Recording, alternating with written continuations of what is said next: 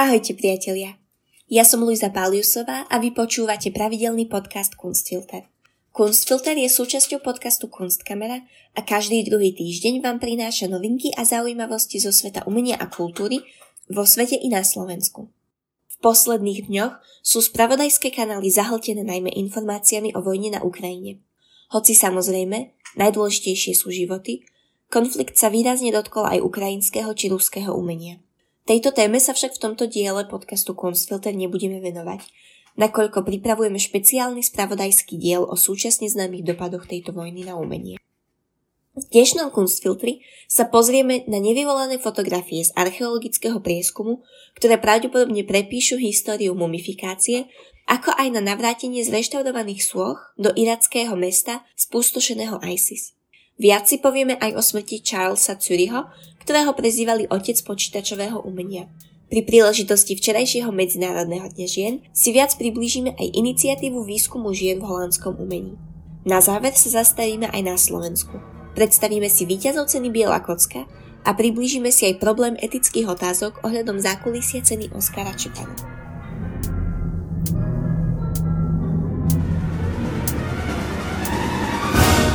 Rijksmuseum získalo viacero štedrých darov v celkovej výške až 300 tisíc eur na uskutočnenie rozsiahleho výskumu žien vo svojej zbierke. Cieľom viacročného výskumného programu je uskutočniť prieskum medzi umelkyňami či zobrazeniami žien v zbierke Rijksmuseum a dosiahnuť vyváženejšie zastúpenie zbierke a na výstavách múzea. Hendrike Krebolder, riaditeľka pre rozvoj a média uviedla, že v histórii a umení sú ženy naďalej výnimkou z pravidla. Úloha žien bola v skutočnosti oveľa väčšia, ako sa doteraz uznávalo alebo popisovalo. Veľkorysá podpora od súkromných dobrodincov na vytvorenie fondu nám umožní uskutočniť výskum v tejto oblasti a pridať nové príbehy na nápravu skreslených predstav. Jenny Reynerts, vedúca kurátorka maľby a predsedníčka výskumného programu, plánuje využiť tento výskum na poskytnutie odpovedí na otázky ako koľko umelkyň je zastúpených v kolekcii, aká je identita žien zobrazených v tomto umení a akú úlohu zohrali v holandskej histórii. Výsledkom týchto výskumných aktivít bude skvalitnenie informácií poskytovaných v galériách a online, nové akvizície, výstavy, sympózia a kniha. Rijksmuseum bude počas výskumného obdobia pridávať novo objavené príbehy. Zoberme si napríklad obraz Kataríny van Hemsen, jednej z prvých známych maliarok, ktorý bol v posledných mesiacoch zreštaurovaný, aby mohol byť začlenený do stálej expozície. Rijksmuseum nedávno získalo aj nové diela, ako je autoportrét z roku 1933 od Charlie Turop a súbor bronzových šachových figúrok vyrobených okolo roku 1925 Saad de patronkou holandského literárneho hnutia The Tech Tigers z konca 19. storočia. Výstava Rijksmuseum Hall Female Power, ktorá potrvá do 22. novembra 2022 a otvorená bola včera na Medzinárodný deň žien, je venovaná silným ženám v histórii, akými sú napríklad biblická hrdinka Judith či umelkyňa Rachel Reich. Vo svete archeológie sa nedávno podaril zaujímavý objav – osobných veciach zosnulého archeológa Manuela Farini dos Santos sa našli tri filmy s nevyvolanými fotografiami z archeologických vykopávok v údolí Sado v Portugalsku zo 60. rokov. Podľa týmu archeológov vtedy nebol výskum dobre spracovaný. Nálezisko bolo rozobrané a prevezené do múzea spolu s niekoľkými náčrtmi a nekvalitnými fotografiami. Počas vykopávok sa našlo pohrebisko z obdobia mezolitu, približne 8000 rokov staré, ktoré v tej dobe nebolo nejakou zvláštnosťou. To sa však zmenilo objavením spomínaných filmov. Nachádzajú sa na nich kvalitné fotografie náleziska, z ktorých vyplýva, že pozostatky ľudí v tomto údolí boli pravdepodobne zámerne mumifikované. Ak by boli zistenia týmu švedskej archeologičky Rity Peiroteostier na pravdivé, išlo by o prvý doložený prípad mumifikácie v Európe. Rovnako by to mohol byť najstarší príklad mumifikácie na svete. Najstarším dokladom mumifikácie je momentálne mumia z púšte Atakama, ktorá je stará 7000 rokov. Minulú nedeľu umrel vo veku 99 rokov Charles Curie, muž, ktorého historici často označovali za otca počítačového umenia. Oznámila to Ohio State University, v ktorej Curie pôsobil ako profesor umeleckého vzdelávania a informatiky. Curieho práca bola považovaná za nezraditeľnú – pre niektorých nebola dostatočne umelecká na to, aby ju považovali za umenie, pre iných zase dostatočne digitálne orientovaná na to, aby ju považovali za materiál technologického sveta. Napriek protivenstvám, ktorým čelil počas svojej kariéry, si Curi našiel aj svojich obdivateľov, najmä pre nezvyčajné spôsoby, ktorými spájal tradičné umelecké postupy, ako je maľovanie s prvkami informatiky ako algoritmami, programovaním či ďalšími. Curi sám o sebe hovoril ako o prvom umelcovi s akýmkoľvek serióznym umeleckým vzdelaním, ktorý pracoval s počítačom. Napriek jeho známosti v určitých umeleckých kruhoch, Curi tvrdil, že len málo kto uznával jeho dôležitosť.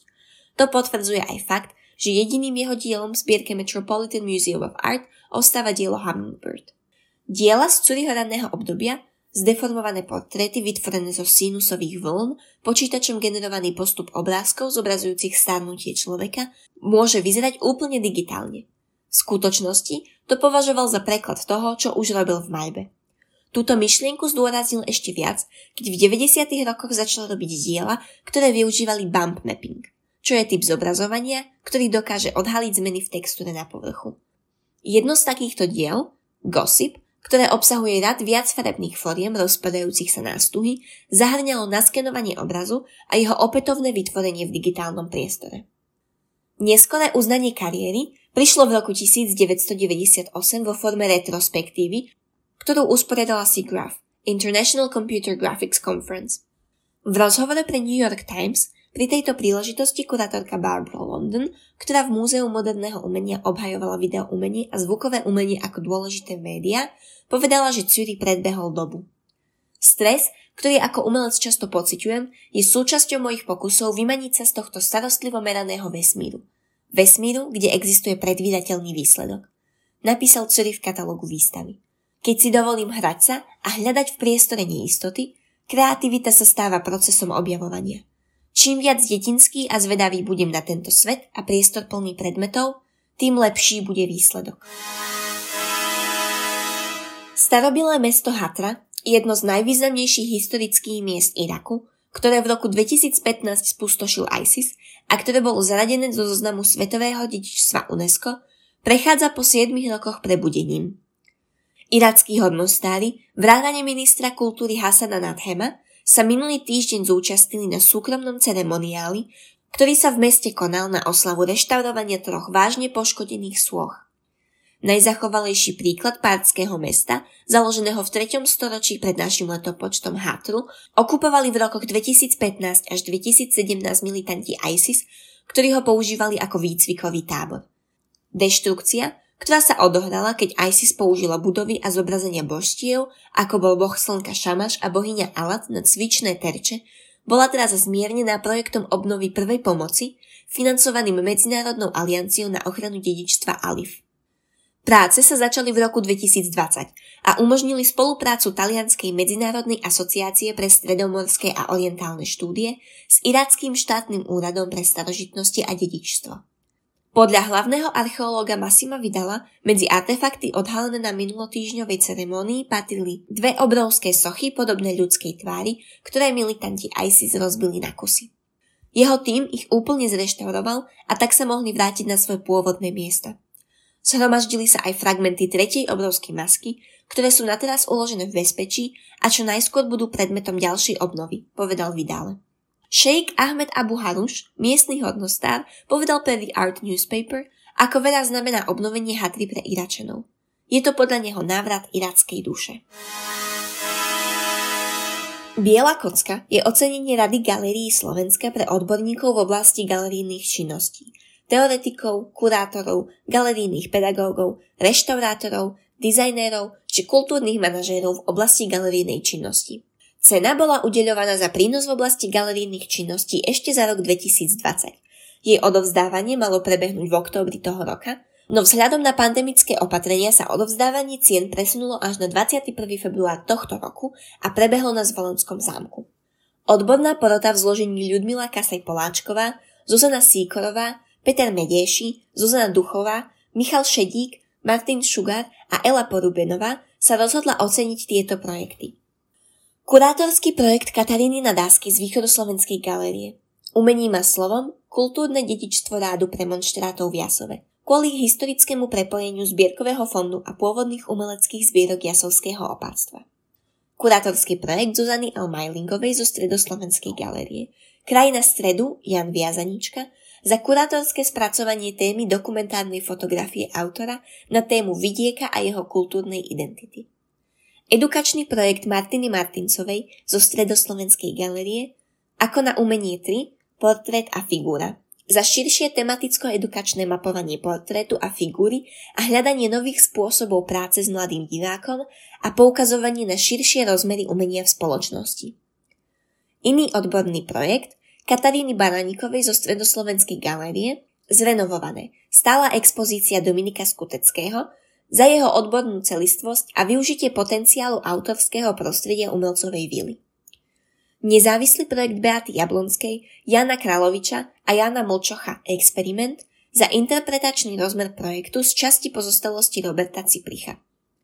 Výťazi si okrem uznania v podobe diplomu za ich činnosť odniesli aj artefakt navrhnutý slovenským dizajnérom a vizuálnym umelcom Patrikom Ilom.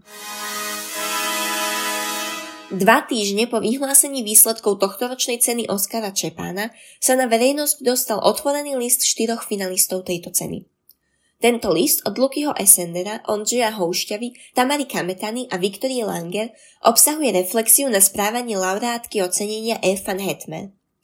V liste opisujú svoje skúsenosti s účinkovaním v tomto projekte. Spomínajú sexistické a homofóbne komentáre, toxické a agresívne prostredie projektu, či absenciu komunikácie, nezdravú súťaživosť a prehnanú dominanciu laureátky ocenenia. Tieto obvinenia sú o to závažnejšie, že podľa autorov otvoreného listu neboli inštitúciou ceny Oskara Čepána vykonané takmer žiadne kroky na elimináciu problémov. Dokonca sa spomína prozba o ignorovanie osobných narážok a konfliktov.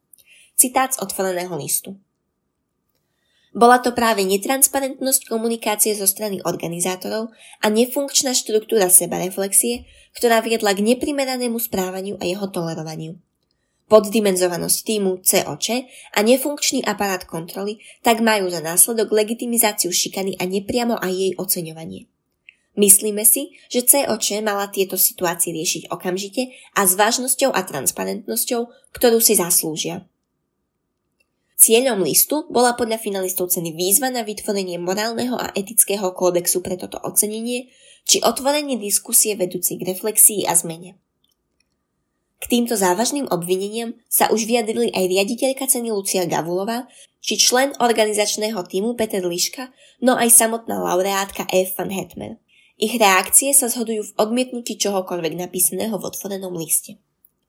Riaditeľka ceny Lucia Gavulová pripomenula časť zmluvy s finalistami, ich povinnosti o tvorbe diela tak, aby nedošlo k vzniku negatívnych spoločenských javov, no zároveň spomína aj povinnosť organizátora o objektívnu starostlivosť o každého finalistu. Obvinenie je podľa nej vážnym hadobením dobrého mena ceny Oskara Čepana. Ostro sa vymedzuje voči obvineniam z legitimácie šikany na akejkoľvek úrovni, ako aj voči znehodnocovaní rozhodnutia nezávislej poroty ex post.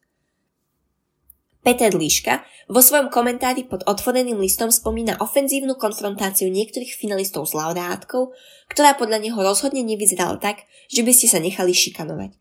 Tiež však spomína, že ako organizátori očividne podcenili, že súťaž vytvára veľké očakávania, ktoré ak niekto nedokáže spracovať, môžu viesť k nezvládnutým reakciám. F bola nastavená konfrontačne a často to bolo nepríjemné pre všetkých zúčastnených. Otvorený list podľa neho skôr vyznieva ako urazená reakcia na skutočnosť, že vyhral niekto, kto si to nezaslúži, lebo bol protivný. Laureátka F. van Hetman hovorí vo svojom vyjadrení o falošných obvineniach a menuje niekoľko krokov, ktoré podľa nej mohli finalisti vykonať ešte počas trvania súťaže, ak sa cítili byť šikanovaní a ponižovaní. Hovorí o negatívnych reakciách na sociálnych sieťach k jej osobe, kategoricky odmieta akékoľvek obvinenia a vyzýva zvyšných finalistov, aby na ňu podali trestné oznámenie alebo žiada verejné ospravedlnenie. Samozrejme, je náročné povedať, na koho strane je pravda. Takéto obvinenia sa nehovoria a ani nepríjmajú ľahko.